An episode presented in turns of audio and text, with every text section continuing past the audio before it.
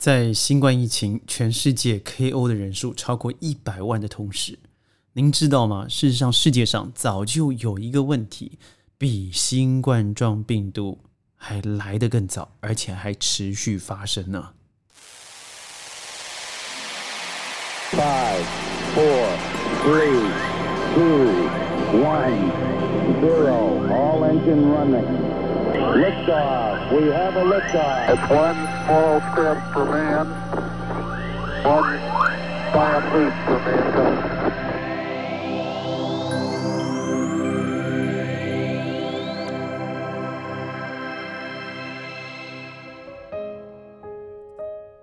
欢迎您加入今天的小宇宙大学习的行列，我是事事与共、万里天下的行天下。在这个频道里头，我会借由我过去商业教练的心得、对前瞻教育的看法、生活智慧的见识，加上世界旅行的小故事，在这里每天十五分钟和您分享。也欢迎您每天进入我们的知识大海。呃，就如我前面所说的，对新冠疫情现在在世界上真的是造成很大的改变、很大的波澜。当我看到数字节节高升的同时，心里头每一天都是捏把寒战。而每天告诉我自己世界会更好，但好像越接近冬天了，呃，这样的状况真的没有好转，甚至现在的每日增加的人数远远超过在二零二零年初的时候，也就是武汉刚封城那个时候。呃，当然我看到数字增加，但是最近让我有一些消息更恼人的，我在很多的媒体看到。不论是新加坡也好，或是台湾也好，甚至日本也好，对于青少年轻生的这个议题啊，越来越多，而且真的持续在发生。所以我做了一个简单的调查，您知道吗？在二零一九年，全世界有因为自己轻生而致死的人超过八十万人。就像我之前所说的，在物质丰富的状况之下，我们这个世纪远远不能和以前比较了。就是我们实在太丰富了，那是不是变成一个物质和我们的生活快乐是不能够成为正比，而且得不到满足的一个状况？就像西晋，呃，司马炎，他的国家三十七年 KO 完毕了。那为什么？因为每个人都认为正逢盛世。好好的贪图享受享乐，而到最后居然不知道自己每一餐花了一万两一一万两银子，不知道无下住处，不知道该吃什么东西，是不是我们已经忘记了去珍惜或是感激？所以我看了一篇文章，是由北大心理学副教授所写的一个文章，我觉得写的非常的好。他写到关于空心病与精致利己主义者。空心病是什么意思？就是读了很多，好像也吃了很多，学了很多，也长大了，但是他的心里头很扎实的部分是空的，就是需要被扎实的地方，需要被养壮的地方，譬如说容错感，对别人的赞美，对自己的方向，对人生的目标，对人际的大力，他是无感的。他一生长大的过程，他就是成为学霸，因为在我们的环境里头，读书就是一个成功的指标。所以，我认为这篇文章它为什么值得分享？因为他提出了一个空心病，而且还强调了一个利我主义者。在最近我看的这一些新闻里头，这些呃轻生的人，譬如说我举举一个例子，清华大学的学生，他读到博士，他认为，呃，他博士毕业了以后。居然找工作这么困难，在被拒绝了一次以后，他觉得不行了，就直接跳河。一个博士，他可能花了二十到二十五岁左右，他可以真的拿到博士。如果都顺利的话，以他状况应该是。那他除了读书以外，他学了什么？但人生里头真的只有在学术上面。才能够得到成就感嘛？譬如说，我说什么东西离开了学校以后就失去了光环，那不就是名次和成绩吗？所以我觉得空心病他这个提出的心理，呃，他认为是一个现在现在年轻人非常普遍的一个心理疾病。我觉得空心病会说的比较抽象。我们姑且可以把它当做一种叫做价值缺陷所导致的一种心理障碍好了。它看起来空心病很像忧郁症、情绪低落、兴趣减退、快感缺乏。所以，如果到精神科医院的话，一定会被呃诊断成抑郁症。但是问题呢，是所有的药物去治疗啊，它都没有用的，因为它是它是一个心理状态。所以，呃，我们来看一下空心病，它这个病会有哪些表现？它不能算是一个非常严格的诊断标准。但是我身旁有一些孩子啊，优秀的。我所谓的优秀是世俗优秀，也就是说，我们认为他应该是学校听话的孩子，好的学校读书不用你烦恼，然后有自己基本的娱乐等等。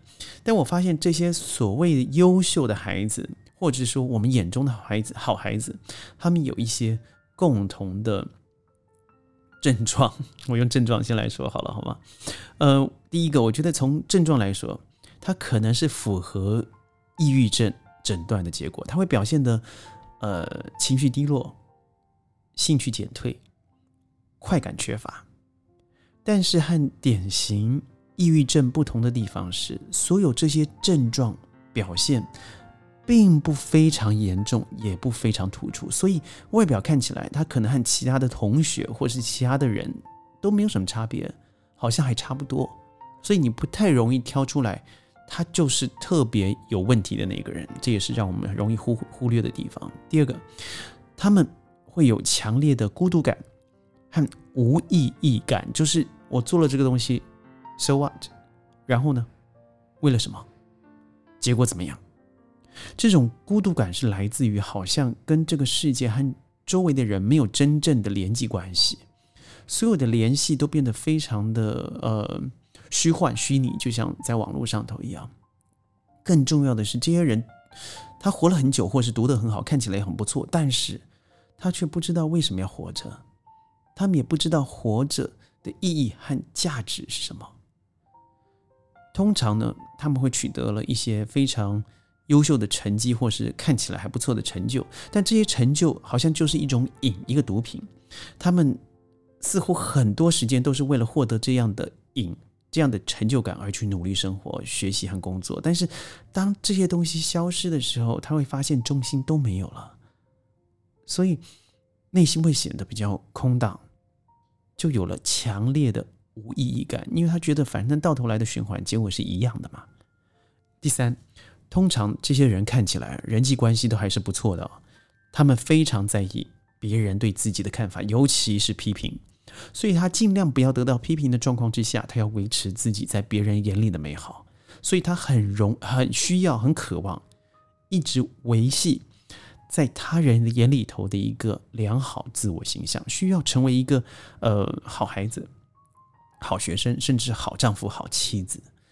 但这似乎所有的一切都是为了别人做的，因此做的很辛苦，也非常疲惫不堪。因为我们都知道，真正的快乐很大的部分是因为自己觉得有兴趣、觉得好玩去做，但他的这些成就感是居然是来自于。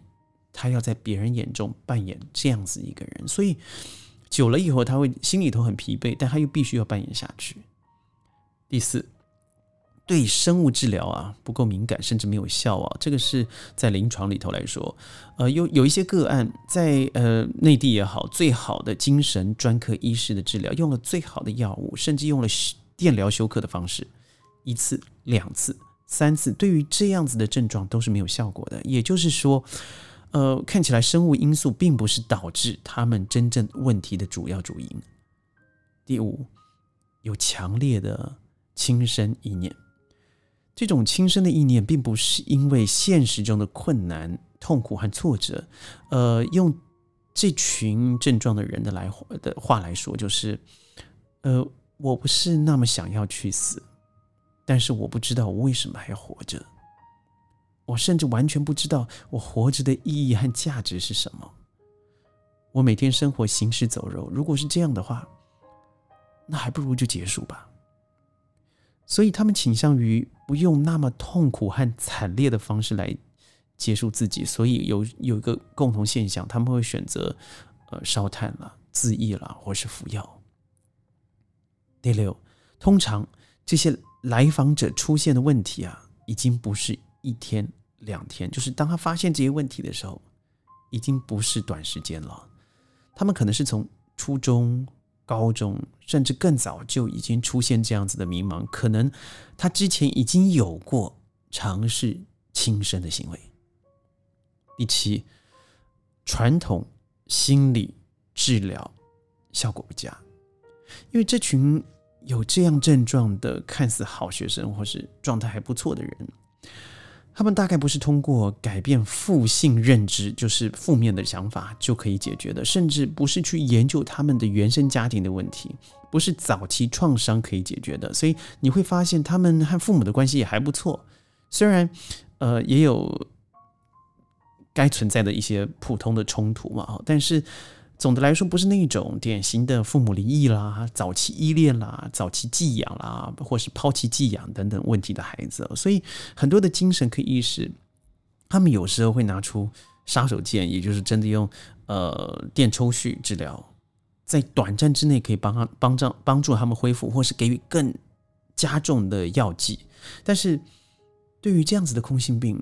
他发现长期来讲是完全没有作用的，而他又观察到了这群孩子们，他有强烈的孤独感。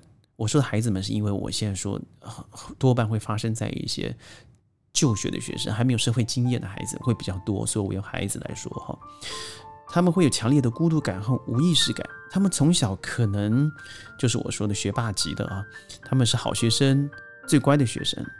他们也特别需要得到别人的称许，但是他们有强烈的轻生意向，不是想轻生，他们只是想知道我为什么要活下去，活着的价值和意义又是什么？所以他们会用比较温和的方式去表达自己想轻生的意念。当然。如果他愿意表达的话，这就是有机会可以把他们救赎回来的。但是核心的问题是缺乏支撑，他基本的存在意义，还有基本的生命价值观。我觉得这是最危险的一个东西。我有一个统计啊，呃，北京大学一年级的新生，包括本科生和研究生，其中有百分之三十点四的学生，他是厌恶学习的，或者认为学习是没有意义的。所以你要记得，这些都是。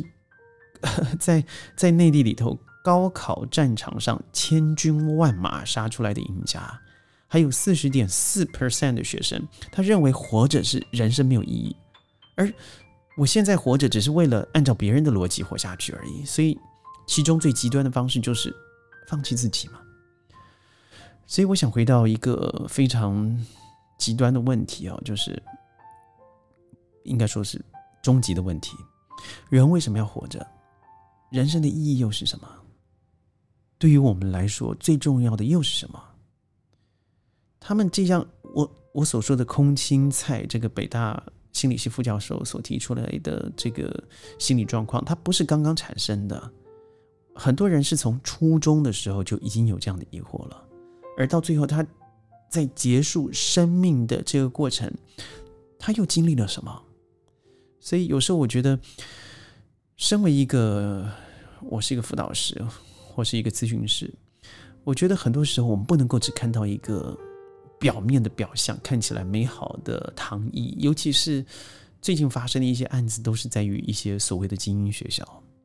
那我们怎怎么可以避免？我觉得这还是真的教育的根本。我们教育的孩子，你知道，我看到一个学校的走廊上面写，第一名九十五点七，第二名九十五点五。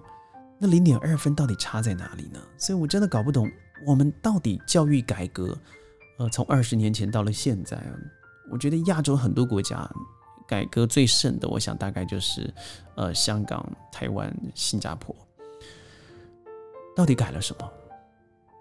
而这些我觉得已经可以说是半个心理障碍的孩子们，他在包覆美好学历的糖衣，这个学历的糖衣又是谁给予的？我记得有一次我在一个说明会里头聊到，呃，我们要出团了，所以可能需要花到将近呃两个礼拜的时间。当场居然有个小学生在我面前哭出来，我想我才说完，我没说什么东西，他哭什么呢？他居然哭的原因是因为哇，如果暑假我两个礼拜都不能读书的话，我就不能考第一名了。我第一个想的是你在小池塘里头争第一名，第二个是你父母扮演什么样的角色？当你在读书，当你应该好好玩，当你应该去绽放自己自己的青春，把你两只脚放在草地上奔跑的时候，你真的因为要在你小学某一班上，那个他说他班上有二十二个人争取第一名。而放弃你绽放的青春年华吗？所以很多时候还是归结到我们这一代到底怎么样，怎么样去给予教育的价值观？到底教育是为了什么？我相信我的立场非常明白。我认为教育就是给予所有学生们懂得自己独立找寻解决问题的方法。但是这看起来很简单的几个字的连缀，但过去的改革，我认为是完全没有达到，反而是越来越恐怖。包括英文可以补，音乐可以补，体育可以补，美术都可以补。补的原因是什么？搞得所有人都焦头烂额，花了更多的钱去做不应该的事情。所以教育我会说的更多。但是我这篇文章，我觉得他写的太好了，就是经由北大心理学教副教授所提出的空心病与精致利己主义者，这未来我会谈的更多。记得。再放纵，再放纵也要遵守规则；再忙碌也要在乎健康；再困难也要爱惜信用；再曲折也要善待家人；再失落也要守护幸福。我是事事与共、万里天下的新天下，我们下一次见。